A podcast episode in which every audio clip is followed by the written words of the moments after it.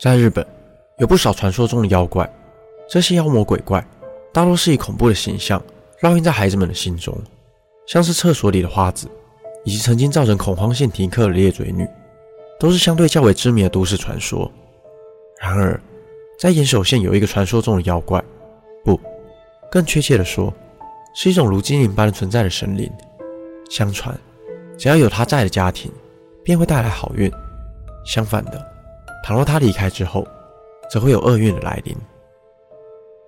大家好，我是希尔，欢迎收看本集的都市传说。今天这一集，就让我为大家介绍座敷童子。在不同的地区中，座敷童子有着不同的形象。有人说，座敷童子的外貌和10多岁的少女没有任何差别；也有人说，座敷童子会以动物或是武士的形式出现。最常听到的是穿着和服的孩子形象，而座敷童子不仅外表像小孩，连行为举止也像个小孩子一样。他们不会伤害人类，只是很喜欢恶作剧。他们总会在走廊上留下脚印，或是在夜深人静时发出声响。如果家中有小孩的话，座敷童子也很喜欢陪小孩子玩。因此，若家中的孩子没来由的对着空气说话时，或许是正在和座敷童子玩耍。关于座敷童子的由来有许多的版本，而最广为人知的是一段令人感动的故事。相传，在很久以前，有一个贫困的家庭，父亲很早就离开人世，只留下母女俩相依为命。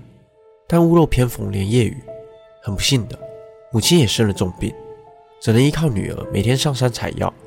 除了治疗母亲重病所需的药以外，还要采集不同的药草到市场贩卖，靠着微薄的收入度日。就这样，有一餐没一餐的生活着。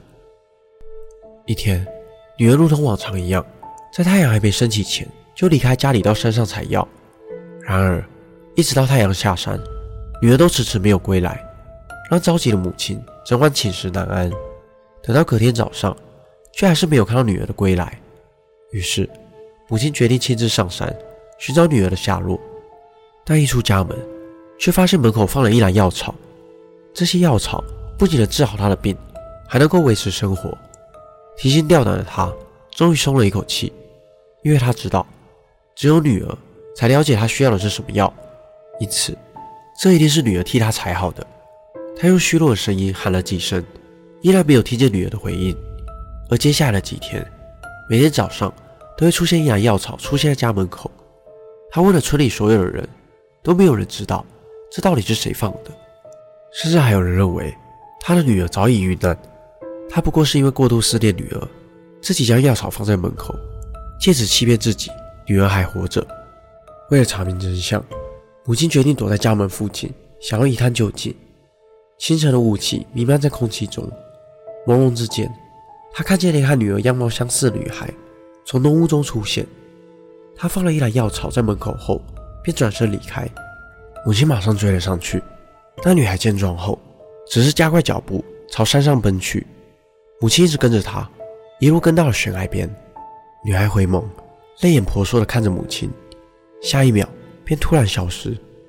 母亲不知所措地停留在原地。当她赫然发现脚边有女儿的鞋子和竹篮时，她才意识到，那天女儿不幸跌下了悬崖，而刚刚那个消失的女孩便是女儿死后的灵魂。女儿因为放心不下母亲，依然每天把采集来的采药放在家门口。由于女儿生前的执意产生了信念，不希望让发生在自己身上的不幸转变成他人的不幸，而正是这个信念让他化身为了座敷童子。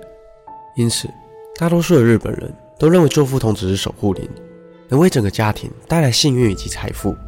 人们不但不害怕他，甚至会设法吸引他留下。反之，若座敷童子离开，则有可能家道中落。日本民俗学之父柳田国男花了大半辈子的时间游历日本各地，从事田野调查，并将各地的传说编撰成了名著《原野物语》。其中有关于座敷童子的记载。有一个家族在座敷童子离开不久后，全家人都死于食物中毒。此后便有了座敷童子的去留与家族的兴衰有关的传闻。不过在某些靠近湖边或溪流的地区，则认为做副童子其实就是河童，因为河童同样喜欢捉弄人，对人们恶作剧。不过一旦受到人类的帮助后，也会回报人类，给予治病的药草。这些药草被称之为河童妙药，据传是一种能治百病的特效药。正因为做副童子的传说与河童非常相似，因此有些人认为其实两者是同一个东西，只不过是名称不同罢了。然而除了采药说与河童说的版本，还有一个较为残酷同时也较为真实的版本。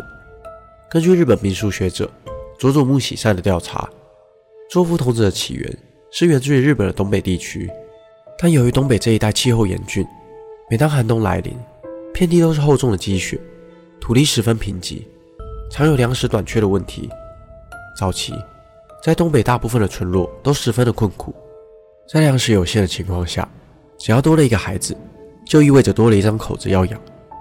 而在那个缺乏节育观念的时代，为了解决人口过剩以及粮食短缺的问题，许多家庭在面临伦理道德与生存的抉择面前，选择了后者，只能狠下心来将刚出生的婴儿压在沉重的石臼下，直到听不见婴儿的哭喊声，随后再将婴儿的残骸掩埋。而当外人问起孩子的下落时，为了向外人掩盖真相，便编造家中有个如同小孩般的精灵，久而久之就变成了做副童子的传说。这个残忍的习俗被称之为旧杀。与之类似的是另一个同样极其残酷的习俗老舍，同样是因为粮食的问题而必须舍弃至亲。在古代的日本，特别是严寒地区，有不少村庄都有粮食有限的问题。为了维持粮食与人口的平衡，有些村庄则订立了一道残忍的规则，只要村里有新生儿诞生，村里最年长最没有劳动力的老人则必须被自己的儿子带到深山里头成仙。事实上就是把自己年迈的父母背上山，放任其在寒冷的风雪中活活饿死。不管是旧杀还是老舍，在衣食无缺身为现代人的我们看来，都是极为残酷且丧尽天良的行为。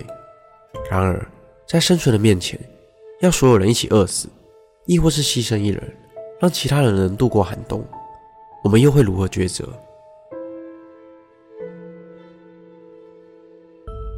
本期的内容就到这里，如果想看更多都市传说系列的影片，欢迎订阅我的 YouTube 频道。如果想用听的，也可以到各大 Podcast 平台上关注我。我是希尔，我们下次见。